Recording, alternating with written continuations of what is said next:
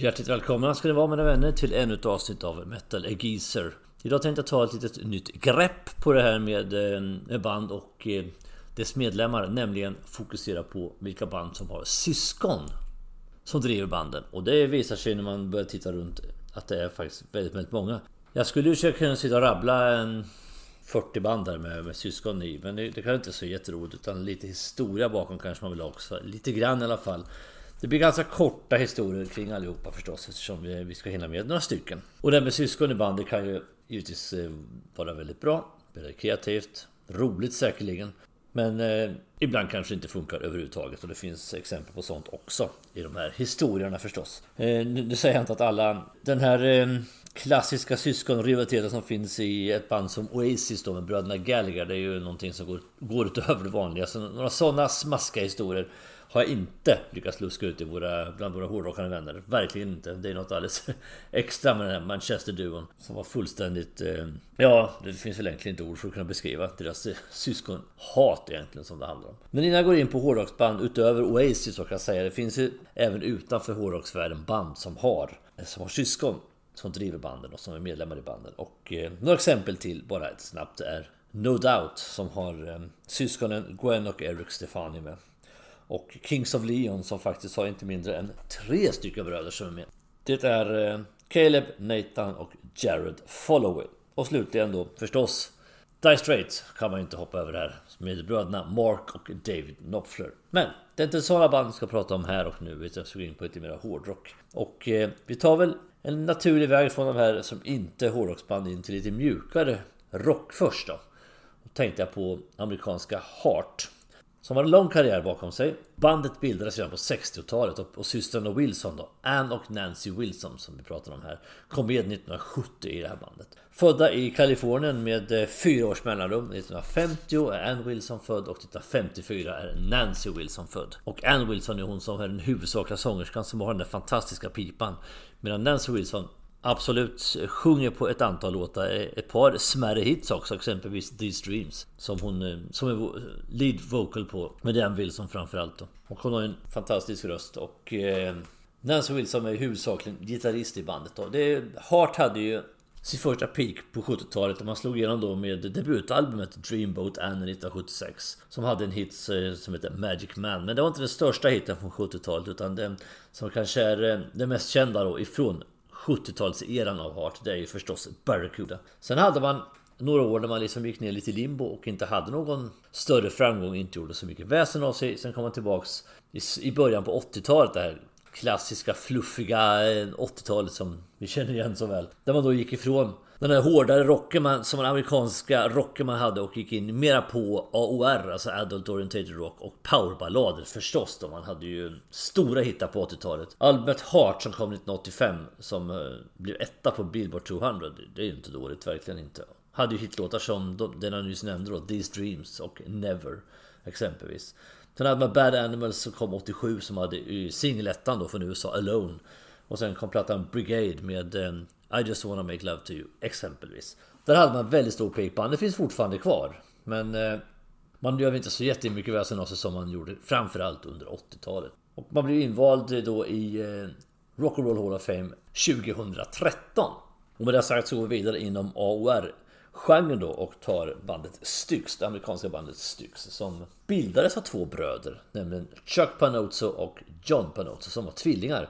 De bildade bandet tillsammans med Dennis DeYoung 1970 och sen man plockade med lite andra namnkunniga personer som skulle bli namnkunniga personer kan jag väl säga. James Young på gitarr och sång och inte minst Tommy Shaw när han kom med 1975. Då satte det fart på bandet, verkligen. De hade stora framgångar på 70-talet.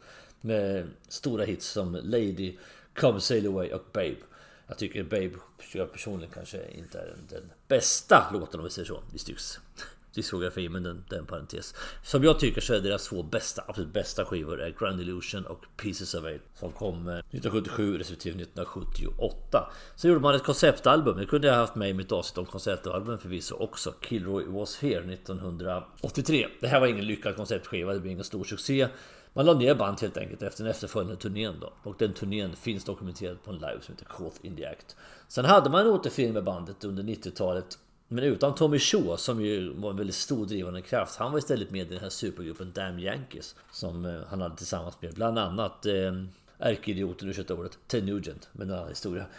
Han kom tillbaks i alla fall och var med i den stora återföreningen som Styx gjorde då med sin originalsättning då. Och då var båda bröderna Panozzo kvar. John Panozzo på trummor och Chuck Panozzo på bas. Men året efter avled John Panozzo av sviten av eh, ett osällsamt leverne kan vi säga. För mycket intag av alkohol och andra droger som gjorde att han, han avled 1996. Och även Chuck Panozzo lämnade bandet. Han gick ut 2001 och sa att han var sjuk i HIV AIDS. Han var homosexuell och eh, hade drabbats av den här sjukdomen. Och hans sviktande hälsa gjorde att han inte längre kunde delta aktivt i bandet. Då. Så att bröderna Panot var med och grundade bandet, ingen av dem är kvar idag. Jag har själv sett Styx en gång 2019 på Sweden Rock Festival.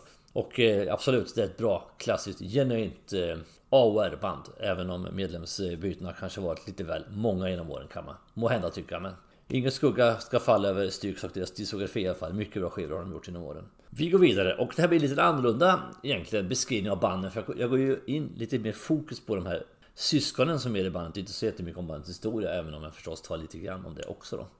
Toto är nästa band jag tänkte ta och eh, det var så här att de bildades i Los Angeles 1977 och det var keyboardisten David Page och trummisen Jeff Porcaro som hade spelat som studiomusiker på flera album. Alltså ska jag sitta och räkna upp alla skivor som Toto-musikerna är med på så blir det ett helt eget avsnitt för det är de är otroligt flitigt anlitade studiomusiker allihopa i det här bandet. Otroligt skickliga musiker allihop.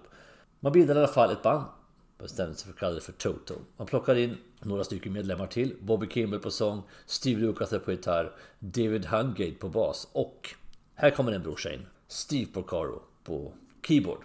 Där hade man första sättningen och man gav sitt första album och fick egentligen en, en stor hit och en stor succé direkt med Hold the Line som ni känner till från första plattan. Men det fanns en bror till och det var Mike Porcaro som kom in i bandet 1982 och eh, ersatt då Hungate på bas och spelade. Så var det alltså en trummis Jeff Porcaro. Vi har en basist Mike Porcaro och vi hade en keyboardist Steve Porcaro. Vi ska kanske ta och fördjupa oss lite i de här tre bröderna då. Den äldsta brodern det var Jeff Porcaro. Och eh, han, han föddes 1954 och dog faktiskt så pass tidigt som 1992. Då var han bara 38 år.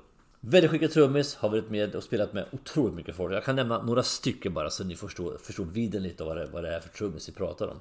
Han har lirat tillsammans med Paul McCartney, Dire Straits, Michael Jackson, Madonna, Bee Gees, Joe Cocker, Roddy Waters, Pink Floyd, Eric Clapton, Bruce Springsteen, Elton John och faktiskt två svenskar på slutet kan jag nämna. Janne Schaffer och Ted Gärdestad har han jobbat tillsammans med. Väldigt mångfacetterat här det där. Jeff Porcaro avled 5 augusti 1992. Föll ihop i sitt hem eh, i Kalifornien då. Han hade varit ute och sprayat ogräsmedel i sin trädgård och eh, föll ihop sen på kvällen då. Och fördes till sjukhus där han avled. Och eh, dödsorsaken visade sig sen vara en hjärtattack. Som han fick på grund av förhårdnader i sina artärer. Som var orsakade av att han hade missbrukat kokain. Ingen ovanlig rockdöd som ni känner till. Men det man gick ut med offentligt från Totos håll det var att det var en allergisk reaktion på det här ogräsmedlet då. Och eh, det höll man fast vid ett tag innan, man, innan den sanna historien kom ut. Då. Som ett bevis till på vilken eh, otroligt uppskattad musiker eh, Jeff Porcaro var så var det att på hans begravning kom ungefär 1500 personer. Och man höll även en minneskonsert 14 december 1992 med massor med stjärnor närvarande då, som exempelvis eh, Don Henley, George Harrison, Eddie Van Halen och Donald Fagan. Tanken var då, syftet var att man skulle få ihop pengar då till Jeff Porcaros söners utbildning. Det är fint. Nästa man i Porcaro-skaran det blir förstås mellanbrodern vi ska gå in på nu. Han var då med, som jag sa tidigare, och en av originalmedlemmarna i bandet Toto då. Som han bildade tillsammans med David Page som spelade keyboard. Han slutade turnera med bandet efter albumet eh, Fahrenheit 1986 och ägnade sig bland annat åt eh, att skriva filmmusik och lite annat. Innan han 2010 återkom som bandmedlem i bandet Toto. Och nu när vi går in på den tredje brodern så kommer man att inse att den enda som finns i livet idag det är Steve Porcaro. För att den yngsta brodern Mike Porcaro har också lämnat oss. Född 1955 och död 2015. Var basist i Toto som jag sa. Var med i Toto från 1982 ända fram till 2007. Och eh, han ersatte basisten David Hungate i Toto 82 efter att Hungate själv hade valt att lämna gruppen. Då plockar man in eh, den tredje brodern Porcaro i, i bandet. Slutade turnera 2007 med Toto efter att ha fått diagnosen ALS. En sjukdom som då tog hans liv 2015. För att hedra Mike Porcaro så återförenade man Toto 2010 och eh, genomförde en stor Europaturné till hans ära. Och det sista bandet jag tar inom den här lite snällare genren så att säga, det är det här det otroligt bespottade bandet Nickelback förstås. Det är ett intressant band på många sätt. Det är inget band jag lyssnar på kan jag säga. Men det roliga med dem är ju att det finns ju liksom jag, jag tror inte vet, det är inte många band, i alla fall inte i den här genren, som har fått som har, får utstå så mycket liksom spott och spe och eh, okvädinsord och annat. Både mer eller mindre humoristiskt ibland, inte lika humoristiskt. Finns ju Facebookgrupper mot dem och allt möjligt sånt. Och ändå så är de otroligt framgångsrika. Det är ett jättemegastort band som har sålt otroligt mycket skivor. Så det, det är väldigt komplext så. Som sagt, det här är ett band som jag inte lyssnar på normalt eh, eller till vardags. Känner ju givetvis igen hur många låtar som helst som de har gjort. Det är ett stort band eh, från Kanada. Bildat då i Alberta, Kanada 1995 och håller fortfarande på som aktivt band. Eh, det vi kan ta bara för att nämna då det är att det är två bröder förstås. Det är Chad Kroger som är frontfiguren då och sångaren och gitarristen och han har sin bror Mike Kroger med som är basist. Vad kommer, eh, var kommer namnet Nickelback ifrån? Det kan jag i alla fall ha som lite rolig anekdot. Det var så att Mike Kroger jobbade innan genombrottet med, med bandet i, i en affär och eh, därifrån fick man namnet Nickelback. Det är nämligen så att växeln man fick tillbaka som man hade handlat. Det här var ju man handlar med kontanter mina vänner, vilket ju blir mindre och mindre vanligt, men det händer fortfarande. Växeln som kunderna fick tillbaka i alla fall efter att de hade handlat var oftast 5 cent och ett mynt som då kallas för nickel. Varför kallas det för nickel för kan man undra? Jo, man har ju alltså tillverkat det här mynten i, i den metallen, i nickel, sen man började prä, prägla dem då på eh, tidigt 20-tal, 1920-tal. Och då blev det att kunderna fick en nickelback. Därifrån kommer det helt enkelt. Det kanske ni känner till redan, men jag vill ändå nämna, tyckte det var lite roligt. Vi kan bara nämna några låtar som, eh, som har gjort Nickelback så stora som de är. How You Remind Me, Rockstar, Sunday och Photograph. Det är några stycken där. Som sagt, det är ett eh, komplext band i och med att de är så pass framgångsrika och ändå så pass bespottade. Det, det är lite fascinerande faktiskt. Och med det bandet så släpper vi det här lite snällare segmentet om vi får uttrycka det så och går in lite mer på vintagebanden tänkte de här, lite, de här banden som varit med många år och som har haft syskon i sin sättning. Och vad kan bli mer vintage och större egentligen än ACDC? Nu har ju jag gjort en bandspecial om ACDC så att jag tänker inte fördjupa mig jättemycket i deras historia. Utan förstås fokusera lite kort på de här två syskonen. Egentligen är ju ACDC en hel ett helt familjeföretag väldigt, väldigt mycket. De har ju bland annat eh, brorsonen Steve Young har ju ersatt Malcolm Young eh, tidigare under karriären exempelvis på USA-turnén de gjorde 1988 och sen 2014 då permanent har ersatt han ju Malcolm Young. Och eh, vi har ju även storebrodern då George Young som eh, från början startade bandet The Easy Beats som hade den hitten Friday On My Mind. Som Gary Moore exempelvis gjorde en en bra version av. Och dessutom startade han eh, Flash and the Pan, en helt annan typ av musik förvisso. Och så var han producent till väldigt många av ACDs skivor. Men det vi ska fokusera på nu det är två, de här två bröderna då förstås. Malcolm Young och Angus Young. Bägge födda i Glasgow i Skottland. Malcolm 1953. Angus 1955.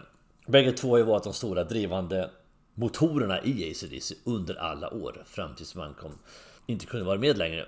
Startade bandet 1973 och eh, har gått egentligen från att vara ett eh, undergroundband borta i Australien till att bli ett av världens absolut största hårdrocksband någonsin i alla kategorier. Både i skivförsäljning, hur mycket konserter man säljer ut, deras kultstatus och eh, deras CV de har bakom sig. Alltihop egentligen. Angus Young är den stora frontfiguren med sin eh, skoluniform och sitt eh, oerhört energifyllda och eh, väldigt, väldigt ögonfallande eh, sätt att vara på scen. Så är han den stora liksom, frontfiguren tillsammans med sångaren Brian Johnson givetvis då. Medan brodern Malcolm har alltid varit mera tillbakadragen. Och gått fram och bräkt lite i refrängerna ibland och sen gått tillbaka och ställt sig bredvid trummisen, ofta Phil Rudds trumset och, och, bara mata på sina klassiska riff. Och det är ju här vi har ACDC's storhet. Det är ju Malcolm Youngs oerhörda kapacitet att skapa dessa oförglömliga riff. Det sa Angus i någon intervju jag läste någon gång för ett antal år sedan att eh, det är Malcolm Young, det är min brorsa Malcolm som gör allt. Det är han som lägger grunden, han som skapar alla ackord.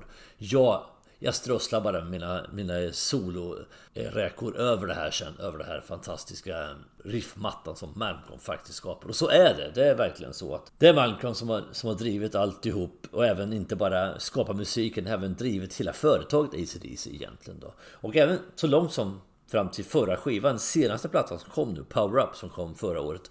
Så är det ju så att man har använt sig av grundmaterial som Malcolm har varit med och skapat. Så. vi, det blir väldigt spännande att se vad som händer framöver. Jag, jag tror fortfarande på att ACDC har en framtid. I alla fall på albumfronten då. Oklart mera live kanske. Men i absolut så tror jag att de har åtminstone någon platta till i sig. Det tror jag. Och Steve Young fyller ju verkligen sin farbrorsplats också. I bandet på många sätt och vis. Inte minst visuellt. De är ju väldigt lika varandra också. Den här klanen Young. Nåväl, i alla fall. Det tragiska med Malcolm Young var ju då att han först fick han ju lungcancer och det kan ju förklaras till stor del med eh, ett oerhört intensivt kedjerökande under hela sitt liv, egentligen sitt vuxna liv. Han opererades för cancern och eh, blev frisk ifrån den. Men han hade även haft problem med hjärtat, eller hade problem med hjärtat och fick en pacemaker inopererad. Men det som till slut tog hans liv, det var att han drabbades av Alzheimer. Och Alzheimer är en sjukdom som även då sätter sig ger en fysisk nedsättning som gör att du kan, att du kan dö av den. Då. Och det är så att det är nervcellerna i, i hjärnan då som blockeras och dör en efter en då. Och det är det som är själva orsaken till att eh, mer och mer av kroppen stängs egentligen helt enkelt av. Och sen kan du få även andra följdorsaker då. Immunförsvaret försämras och till slut knäcker det sista motståndet i kroppen. Malcolm Young i alla fall slutade spela i ACDC 2014 på hösten och ersattes då av sin bror som Steve Young. Och han avled sedan 2017, närmare bestämt den 18 november. Bandet finns som sagt kvar. Vi har Angus Young fortfarande väldigt aktiv och väldigt vital i bandet ACDC. Så att eh, vi får väl se vad som kommer att hända. Men här har vi ett av de klassiska banden som har en klassisk sättning med två bröder. Det är fenomenalt och det, det är bara sorgligt att, att det bara är den ena som är kvar i livet. Men vi får ta vad vi har och vi får glädjas åt att vi fortfarande har deras fantastiska eh, skivkatalog och att de fortfarande faktiskt är ett aktivt band. Vi lämnar Israel och går till nästa stora vintageband, nämligen Van Halen. Även här har vi ju en parallell då med två bröder och den ena dessvärre har gått bort. Bröderna Alex Van Halen och Eddie Van Halen bildade bandet 1972 i Pasadena i Kalifornien. Bröderna van Halen var födda i Amsterdam i Nederländerna och en liten parallell till ACDC finns det faktiskt för att eh, samma årtal har vi på, på brödraskaran här. Alex van Halen, trummisen, född 53. Eddie van Halen, född 55. Han flyttade till USA, till Kalifornien 1962. Och det roliga är att det var ombytta roller från början. Det var Alex van Halen som spelade gitarr och Eddie van Halen som spelade trummor. Men när Eddie då, de, de hade fått tag på sina instrument, de hade köpt dem på avbetalning och skulle då kunna för att kunna betala av sina, sina grejer då var de tvungna att ta någon form av eh, sysselsättning, sätta in pengar på något vis. Och eh, Eddie Van Halen, han delade ut tidningar för att kunna betala av sitt nya trumset. Men under tiden han var ute på sina tidningsrundor så smög Alex över och lirade på trummorna lite. Och tränade. Och Eddie fick reda på det här och blev förbannad. Men i frustration sa han okej okay då, ta trummorna du. Ta mina trummor. Så spelar jag på din gitarr. Så på den vägen är det. Och Van Halens eh, plats i historien är förstås oomtvistad. Absolut är det så. Och inte minst beror det på Eddie Van Halens helt nya sätt att spela gitarr. Han skapade den här tapping-tekniken som är helt unik. Och gitarrsolot Eruption tog i världen med storm när den här skivan kom 1978. Så var det verkligen. Och eh, de gjorde några medlemsbyten genom åren. Men David Riroth lämnade. Sammy Hager kom in. Sammy Hager lämnade. Gary Cherone från Extreme kom in. Gjorde en platta som eh, tillsammans med bandet som Lite grann som Blaze Bailey-eran kanske i, i Maiden och eh, John Corabi-eran i Motley Crue. Bortglömd skiva. Lite sådär, den, den ställer vi åt sidan. Och ut med Sharon, in med Roth. Ett kort, kort stund. Funkade inte. In med Sammy Hagar och så kör vi ett tag till. Sen ville man plocka in David Lee Roth igen. Och i samma veva så fick Michael Anthony, basisten, kicken. På ett väldigt, som jag tycker, väldigt otrevligt sätt. Det, det, han fick ett, gå med på ett avtal där han fick mindre pengar. Han fick inte använda bandan med Van Halen för att promota sig själv. Efter att de hade avslutat den här turnén de gjorde då 2004 när de gjorde en återfinningsturné. Och till slut så fick han helt enkelt eh, silkesnöret och blev ersatt då av Eddie Van Halens son Wolfgang Van Halen. Men det är egentligen kanske på sitt sätt ett sidospår i just det här avsnittet som ska prata om bröderna. Bröderna Alex van Halen och Eddie van Halen var ju med i bandet från start till mål. Eddie van Halen var, var sjuk i cancer ett par gånger under eh, sitt liv. I slutet på 1990-talet drabbades han av cancer i tungan. Det är samma som faktiskt hände Bruce Dickinson. Men blev eh, frisk därifrån. Men fick sedan strupcancer och avled den 6 oktober 2020. I sviterna av strupcancer. 65 år gammal och därmed är ju bandet Van Halens historia all. Vi går vidare mina vänner med ännu ett av de här gamla klassiska 70-talsbanden och nu går vi tillbaks till Kanada där vi varit förut lite tidigare i det här avsnittet och, pratar om ett band som heter Bachman Turner Overdrive. Bildat 1972 i Winnipeg, Manitoba i Kanada. Bandet bildades av eh, Randy Bachman som hade kommit ifrån eh, bandet Get, The Guess Who innan. Och sen hade han med sig då, förutom CF Turner på bas då, sångaren Chad Allen och sin egen bror då, Robbie Bachman på trummor.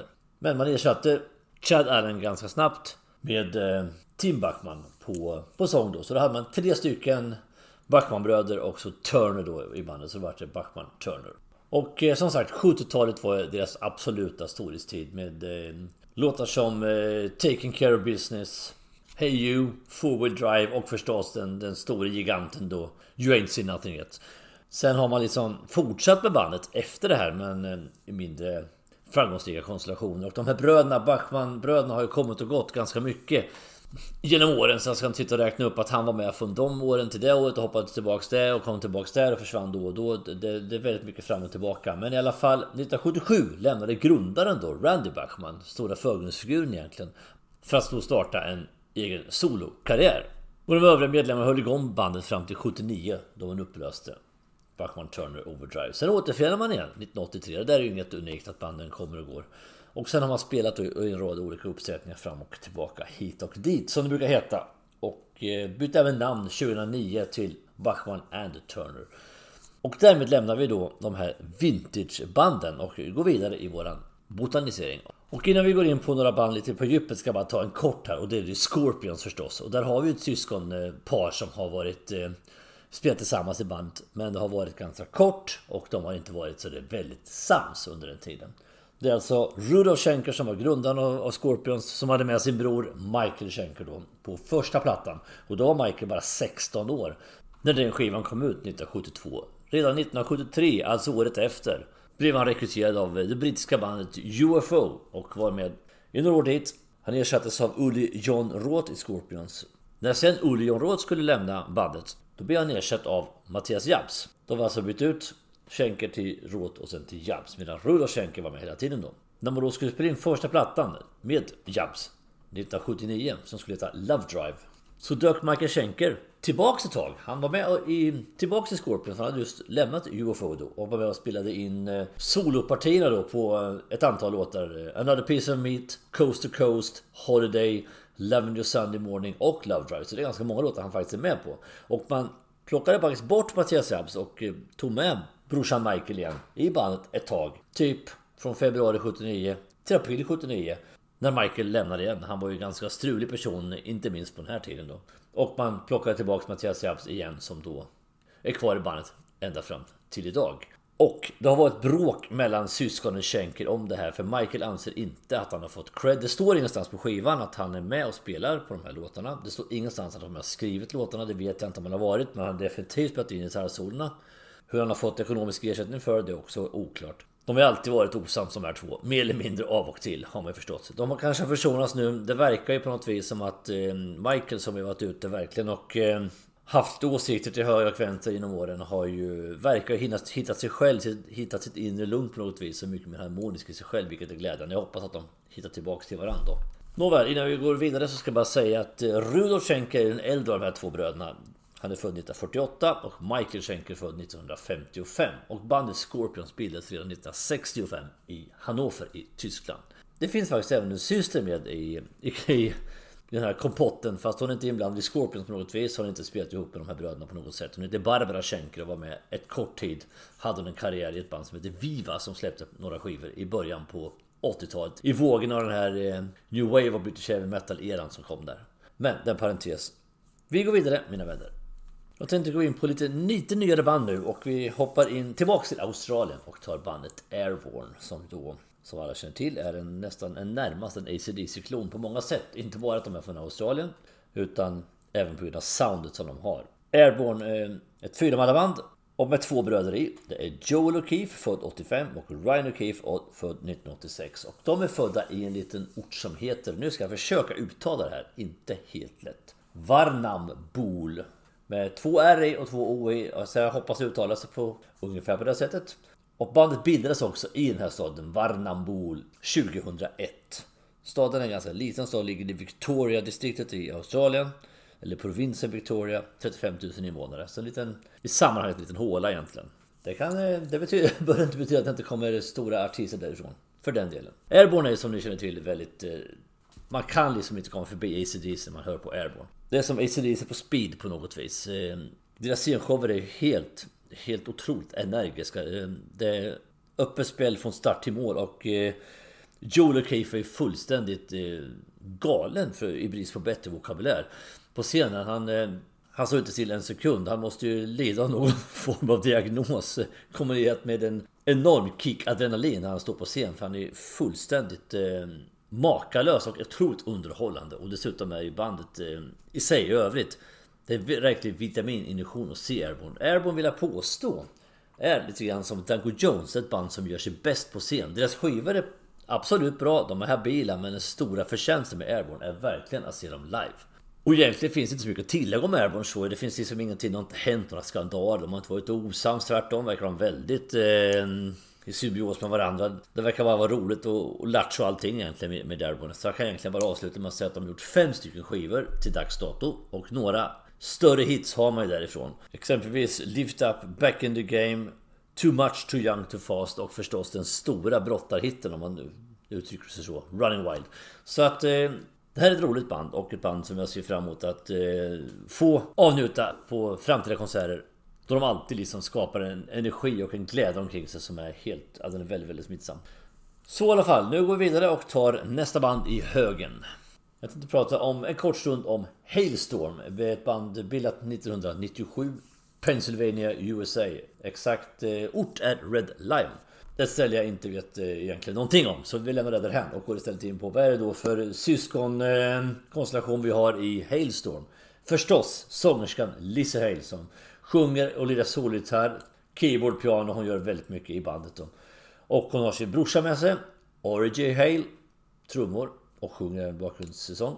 Bägge de två har varit med sedan början och är fortfarande kvar i bandet. Dessutom fick det faktiskt en koppling till, en släktkoppling i bandet då. Mellan 1998 och 2004 så spelade Lisa och Ari Jays pappa Roger Hale bas i bandet. Men som syskon så är det Lisa Hale och RJ Hale. Sång, gitarr respektive trummor och bakgrundssång. Och förstås av de här två syskonen så är Lisa Hale den stora eh, stjärnan. Det blir ju ofta så och eh, kanske ännu tydligare när man är en så karismatisk eh, tjej som frontar ett, ett, ett hårdrocksband. Så blir det något alldeles extra också då. Så är det ju lite grann.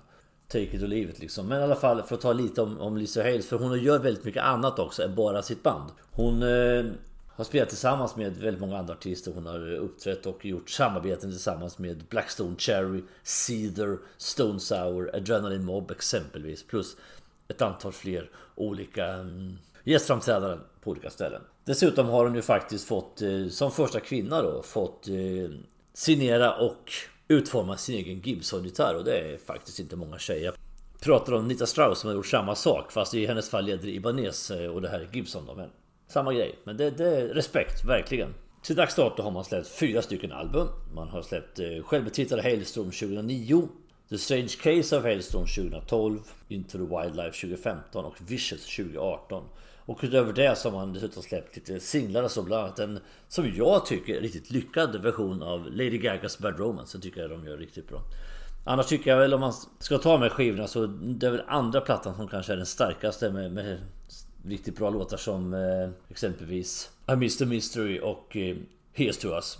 Fantastisk frontfigur som sagt Lisa Hale. Hon sjunger väldigt, väldigt kraftfullt också. Väldigt, eh, men skön känsla. Dessutom skriver hon med och skriver i stort sett alla låtarna så att eh, Inget ont om brorsan Origin Hale här, verkligen inte. Absolut inte, tvärtom. Men det är trots allt Lisa Hale som är den klart lysande stjärnan i den här kvartetten. Det är ju ingen diskussion den saken. Och med det sagt så går vi vidare. Vi backar lite tillbaks i tiden igen och går tillbaks till ett av de här stora amerikanska metalbanden, nämligen Pantera. Bildat i Arlington i Texas 1981 och spelade i nio år innan man nådde en kommersiell framgång med plattan Cowboy som Hell 1990. Och till, till stor del kan den här stora framgången också tillskrivas strulputten Phil Anselmo som kom in och var en väldigt karismatisk frontfigur och lyfte bandet ytterligare snäpp. Eh, som, som, som, musiker kan man inte ifrågasätta Phil Anselmo som privatperson kanske lite mer. Så lämnar vi honom för det är inte honom vi ska prata om här nu. Utan bröderna i Pantera. Det är Dimebag Darrell förstås då. Egentligen heter han Darrell Lance Abbott. Född eh, 20 augusti 1966. Och hans storebror Winnie Paul som född som Vincent Paul Abbott 11 mars 1964. De här två var ju med i Pantera, bildade Pantera och var med hela tiden i bandet Pantera. Tills man upplöste bandet 2003 beroende på att medlemmarna helt enkelt inte kom, kom överens. Dimebag Darrell och Vinnie Paul gick vidare och startade bandet Damage Plan bildades strax efter att eh, Pantera hade splittrats då. Och man hann släppa ett album som heter Newfound Power innan gitarristen då, som han var, Dimebag Darrell. Vinnie Paul var trummis för övrigt blev mördad på en konsert. Jag berättade om det här förut i, i tidigare på där man kan ta det lite snabbt igen. Han blev skjuten till döds på scenen tillsammans med tre andra personer som var på konserten då på en spelning i Ohio 8 december 2004. En 25-årig marinsoldat Nathan Gale som eh, också sköts till döds av en eh, polisman i samband med händelsen då. Och bakgrunden till det här mordet tros vara att han var mentalt instabil förstås. Ja, hoppsan, överraskning. I kombination då, han hade en otrolig Pantera fanatism. Och eh, vänner till, till Nathan Gale hävdade att eh, han hade påstått att han och ingen annan som var upphovsman till Panteras låtar att de hade blivit stulna av eh, bröderna Abbott och Pantera. Och då när Pantera splittrades då, då rasade hela hans eh, låtsasvärld och han eh, skyllde allting på de här två bröderna då. Dimebag Darrell och Vinnie Paul som deras artistnamn ändå var de. Och beslutade sig för att eh, utkräva hämnd emot dem då. Och eh, försökte vid tidigare spelare komma upp på scenen där Damage spelade. För att eh, kom åt dem då men lyckades inte bli av, avhyst. Men på den här spelningen i Ohio så stormar han scenen från bakvägen och skriker någonting om att de här männen är förrädare och förtjänar att dö. Så tog han tag i Dimebag Darrows hår och sköt dem med tre skott i nacken. Och först trodde publiken att det här gick i showen. Det var en häftig liksom, effekt på showen innan de fattade att det faktiskt var på riktigt. Och de började till och med jubla av de här coola effekterna innan de förstod vad som hände. Som sagt, Dimebag Darrell eh, blev skjuten 2004. 14 år senare, alltså 2018, dog hans bror då Winnie Paul hittades död i sitt hem i Las Vegas 22 juni 2018 då. Och eh, enligt obduktionsrapporten sen så hade han problem med hjärtat och eh, dog av så kallade naturliga orsaker då. Han hade en hjärtmuskelsjukdom som gjorde att hjärtat inte kunde pumpa blod tillräckligt mycket då. Plus att han hade en allvarlig kranskärlssjukdom. Så det var inte fullt lika dramatiskt om än lika. Så det är ändå tragiskt men ja, det finns ju grader av det här också. Så dessa två bröder har alltså spelat tillsammans i två stora band. Framförallt Pantera då, men även Damage Plan hade ju kunnat eh, göra en riktigt bra karriär om de fått fortsätta. Så att, och väldigt inflytelserika musiker, framförallt Dimebag Darrell som har lämnat efter sig ett stort arv. Gör oss kvar lite i den lite mer extrema genren av hårdrocken då och tar nästa band i, den, i det facket, nämligen brasilianska Sepultura. Som eh, bildades 1984 i en stad som heter Belo Horizonte i Brasilien. Man släppte sitt första album 1986 och har sålt över 20 miljoner skivor vid dags dato. Och vad har vi koppling med bröderna här då? Jo, det känner ni kanske redan till, men jag tar det ändå. Första sättningen av Sepultura innehöll Max Cavalera på sång och Igor Cavalera på trummor. Och sen hade vi även Paolo Junior på bas och eh, Jairo Guedes på gitarr. Men eh, bröderna Cavalera startade banden i alla fall 1984 och eh, 1996 efter en av de, de mer utmärkande skivorna som bandet har gjort i sin karriär, nämligen Roots, så lämnade Max Cavalera Sepultura och började spela i ett band som heter Soulfly. Och då hade Sepultura redan börjat att dala i popularitet och det blev ännu mera sen Cavalera lämnade bandet. Och han blev ersatt av en amerikan på sång som heter Derek Green. Igor Calavera höll ut kan man säga i tio år till. Så lämnade han bandet Sepultura 2006. För att prioritera familjen. Så att Sepultura är ju ett väldigt, väldigt inflytelserikt och stort dominerande band inom thrash metal-genren. Det som är lite utmärkande för dem är givetvis att de kommer ifrån Brasilien. Så de kopplar ihop sitt brasilianska arv en del med trash metal och lägger in den typen av rytmer och trummor och sånt. Inte minst i Roots Bloody Roots exempelvis, en sån låt som är En klassisk Sepultura-låt. Men kopplingen mellan med bröderna Cavalera är inte slut här. De hade varit väldigt osams. När Max Cavalera slutade 96 fram till 2006, de här åren, så var de ganska osams de här bröderna. Då. Så här har vi en konflikt mellan bröderna då. Jag sa att det inte fanns så många, men det finns några stycken. Här har vi en. Men 2007 hade man insett att blod är tjockare än vatten, man var liksom sams igen och man startade ett nytt trash metal band. Först under namnet eh, Inflicted, men det fick man inte behålla av juridiska orsaker. Så istället blev det Cavalera Conspiracy. Och det här bandet är aktivt än idag, även om det är några år sedan senaste skivan kom. Den kom 2017. Så att eh, här har vi koppling, eh, ungefär som Dimebag Darrell och Vinnie Paul. Två bröder, två band. Så har vi bröderna Cavalera, två bröder, två band. Och lite grann i samma genre också. Och med det sagt så går vi vidare. Vi tar det sista bandet i den här genren, eller extrem metal och då tar vi franska Gojira där vi har två bröder. Det här är ett progressivt eh, dödsmetallband från Bayonne i Frankrike och eh, hette först Godzilla. Sen bytte man namn 1999 till Gojira och då är det så att Gojira är faktiskt Godzilla på japanska så att det finns en koppling. Så att man heter egentligen Godzilla fast på japanska. Och man är från Frankrike. Hängde ni med? Hoppas det. Eh, bröder två i alla fall. Eh, Joe Duplantier som sjunger och spelar gitarr och hans bror Mario Duplantier som spelar trummor i bandet. Så det här är inte helt ovanligt att en gitarrist och en trummis. Liksom, det har ni märkt lite kopplingar tidigare här också. Och det känner ni säkert redan till också. Men det är inte helt ovanligt att en, ett syskon spelar trummor, det andra spelar gitarr och sjunger. Sånt händer ganska ofta. Man har hunnit släppa sju stycken album på de här eh, 20 åren som bandet har, eh, har existerat som, eh, som skivsläppande akt kan vi säga. För första plattan kom 2001. Senaste kom faktiskt så sent som förra året, 2021 och heter Fortitude. Och eh, jag tycker Gojira, jag upptäckte dem själv för inte jättemånga år sedan. Men eh, tycker att det är ett väldigt, väldigt bra band och eh, blandar den här tyngden och aggressiviteten med melodier som många andra band gör förtjänstfullt. Men även Gojira tillhör den kategorin. Väldigt, väldigt bra band som har en lovande framtid framför sig. Vi kan bara avsluta med åldern på dem eftersom vi har gjort det på alla andra band. Sångaren Joe Duplantier är född 76 och trummisen Mario Duplantier är född 1981. Och det här är ett band som vi hoppas kommer att eh, finnas kvar många år till. För att eh, jag har sett dem en gång lite kort på eh, en konsert på Gröna Lund i Stockholm. Där jag dessvärre bara lyckades se halva konserten. För jag är egentligen där av andra orsaker från början. Så det blir lite grann så. Jag skulle gärna vilja se dem igen. Jag hoppas att jag kommer att få göra det. det det är ett bra liveband också med, med mycket bra låtar och mycket bra musik. Så att, spännande band. Vi går vidare. Nu ska vi bege oss till England, närmare bestämt till ett ställe i östra England, ett antal mil norr om London. Ett ställe som heter Lowestoft. Där eh, bildades gruppen The Darkness år 2000 av två bröder. Sångaren och gitarristen Justin Hawkins och eh, hans bror gitarristen Dan Hawkins. Sen plockade de med sig två killar till, svårt att få upp ett band annars. Frankie Poulain på bas och Ed Graham på trummor. Justin född 1975 och brorsan Dan är född 1976. Darkness är kända för det här flörten med 70 och 80-tal. Mycket spandexbrallor, mycket falsettsång och mycket glam och sånt här. Och hade ju förstås sin stora eh, hit på, på första plattan då. I believe in a thing called love. Från debuten Permission to Land. Och storhetstiden hade bandet egentligen mellan 2001 2004 någonstans där i samband med utgivningen av den här Permission to Land. För det är den skivan som har sålt bäst över har över 1,2 miljoner exemplar. Man har gjort fler skivor men inte uppnått samma framgång sedan dess. Sju album har han släppt men som sagt det första är fortfarande det bästa och det som har sålt mest. Med det sagt så lämnar vi dem och går vidare till nästa band.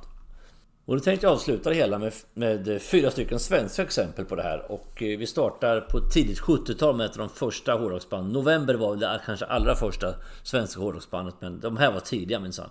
Nämligen Neon Rose som bildades 1970 och splittades 1975 och gav ut tre stycken plattor då. A Dream of Glory and Pride, 2 och Reload mellan eh, 74 och 75 så det kom tre skivor på två år. De var ganska produktiva när de väl fick igång sin skiv, eh, skivproduktion. Och de har inte gjort någon formell återförening sedan dess. De har gjort lite spelningar då och då. Och jag har själv sett dem. Jag såg dem faktiskt en gång när de var förband till ett av de andra banden jag kommer att komma in på eh, om en liten stund. Eller förband var de inte, det var en sån här dubbelkombo.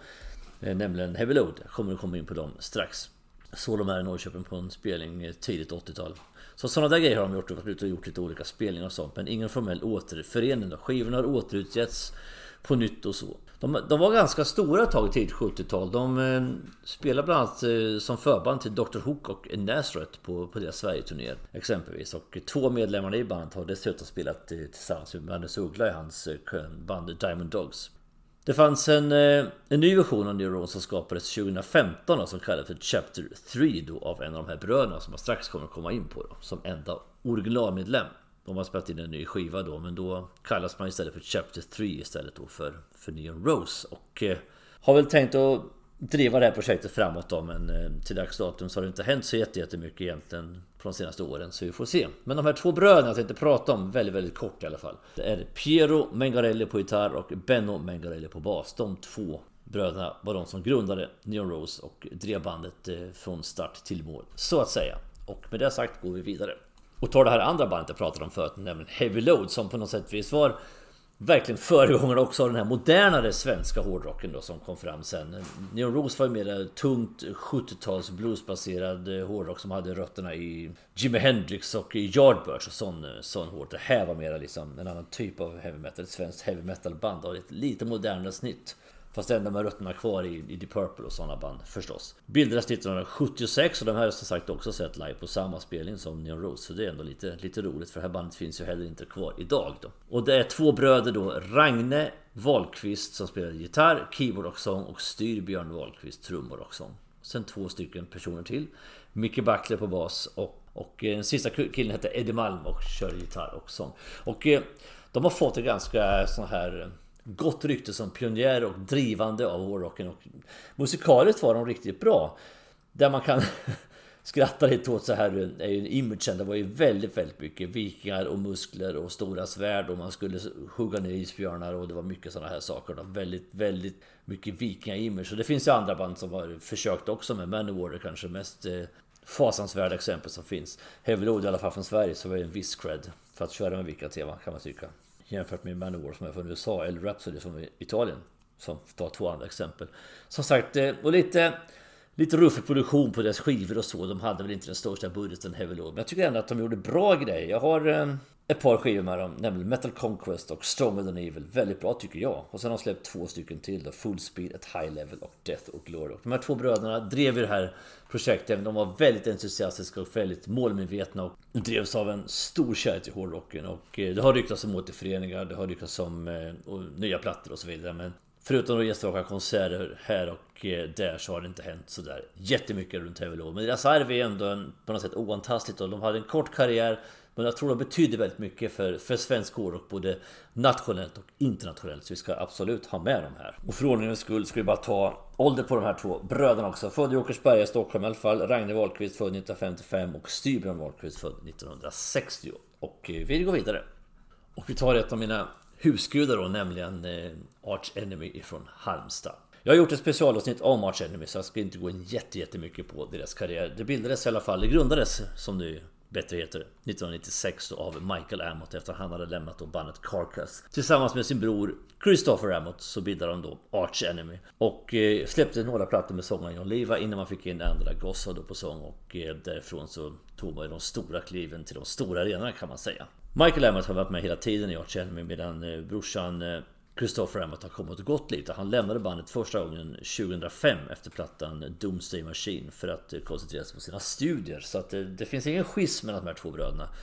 Och det visar sig också på att han har kommit tillbaks också flera gånger och hjälpt bandet när de har haft behov i turnéer och sånt där. Han har varit med och spelat in även vissa låtar och skrivit en del musik till bandet. Och egentligen utan att gå in så jättemycket mer på det här som jag tycker är fenomenala bandet Arch Enemy så kan vi konstatera i alla fall att eh, det skiljer några år mellan de här två bröderna i alla fall. Michael Amott är född 1969 och Christopher Amott är född 1977.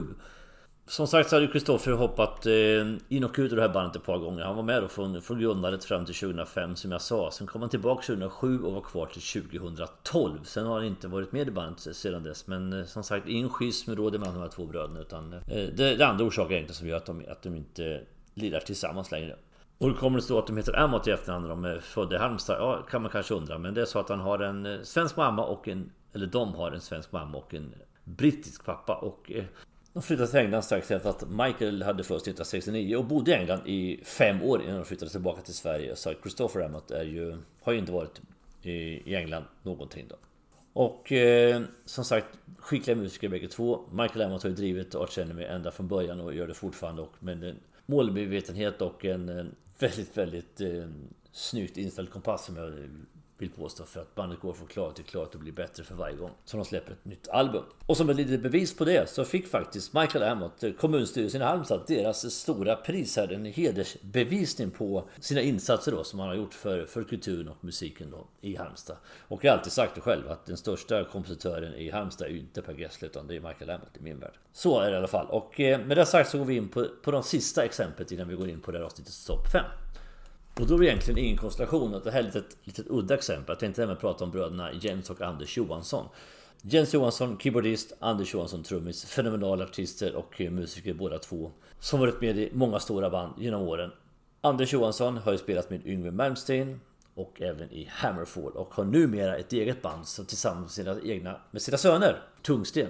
Så han är ju fortfarande väldigt aktiv och de har gjort mycket, mycket mer också i sina karriärer och Jens Johansson likaså har ju spelat tillsammans med Yngwie Malmsteen Spelat i Stratovarius i många år Och även i det återförenade Rainbows så har han varit med. Han är en väldigt eftertrakt, eftersökt keyboardist som får gästspela på väldigt många ställen. Han har varit med i det här multiprojektet Phenomena också. Och faktiskt, för att göra en koppling till Arch Enemy så var han ju med och spelade på Dreams of Retribution på deras eh, platta Will to Power som kom 2017. Precis som så många andra exempel i det här avsnittet så skiljer det ett år mellan de här två bröderna. Då. Anders Johansson är född 62 och Jens Johansson är född 1963. Och jag nämnde några band men jag skulle kunna rabbla mycket som helst. Om vi tar Jens Johansson först så har han förutom det jag nämnde så har han även spelat tillsammans med Camelot och Sonata Arctica exempelvis. Han är som sagt han är en flitig herre, anlitad på många ställen.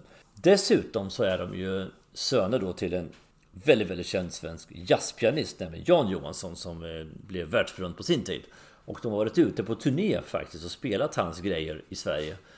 Eh, mellan varven, mellan sina hårdrocksåtaganden så har de varit ute som en liten miniturné de två bröderna och spelat pappas grejer liksom. Och det är också ett litet eh, kul grepp tycker jag som de tar. Och bara avsluta lite vad Anders Johansson har gjort förutom att spela med Yngve och, och eh, med Hammerfall. Han har varit med i väldigt, väldigt mycket. Det är väldigt spretigt. Också en eftertraktad och eh, skicklig musiker som, som används på väldigt många olika ställen. Han har eh, spelat tillsammans med Narnia exempelvis, ett svenskt power metal-band. Nocturnal Rights, ett annat svenskt riktigt bra power metal-band. Han har spelat med sina gamla Hammerfall-kollegor Magnus Rosén och Joakim Kahns på deras plattor.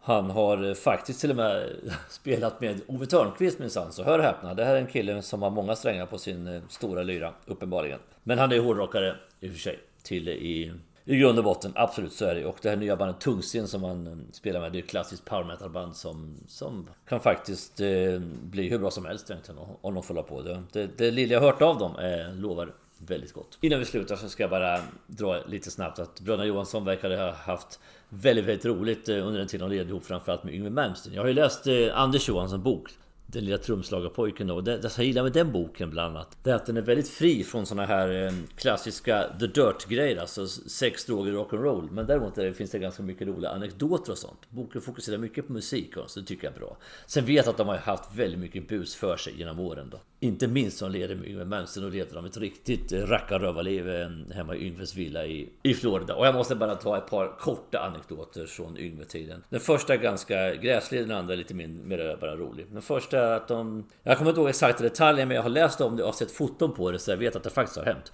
Eh, de bodde på ett hotell på någon turné och eh, på natten efter säkert har festat ganska mycket och fick de för sig att eh, Ja varför ska vi inte testa det här? Vi, vi bajsar helt enkelt det är en papperskorg på hotellet här och så går vi ner med det, det resultatet av vårt lilla experiment och häller i hotellets kaffebryggare. Så när de ska brygga kaffe på morgonen så ligger det någonting annat än kaffepulver där i. Jättekul! Ja, sagt och gjort. Så att eh, det är ett av de här hyssen de gjorde då. Eh, kan ju tyckas på, kan man ha åsikter om hur som helst. Men eh, som sagt, jag har sett foton på när Jens Johansson går med den här lilla plastpåsen ner till hotell eh, restaurangen på natten. Så att det har uppenbarligen hänt. Och det andra är lite mer oskyldigt. Det var så att Jolin Turner, den här sångaren som Yngvar har haft, som även har sjungit i Rainbow och Deep Purple och här och där den lilla legosoldaten. Han eh, har ju alltid under sin karriär haft peruk på sig, vilket man faktiskt ser om man tittar på valfri konsert med där Jordan Turner sjunger. Det syns att det här håret är inte riktigt äkta. Väldigt... Eh, den kalufsen ser likadan ut vare sig det inträffar 1980 eh, eller 1990 eller 2000 eller 2010.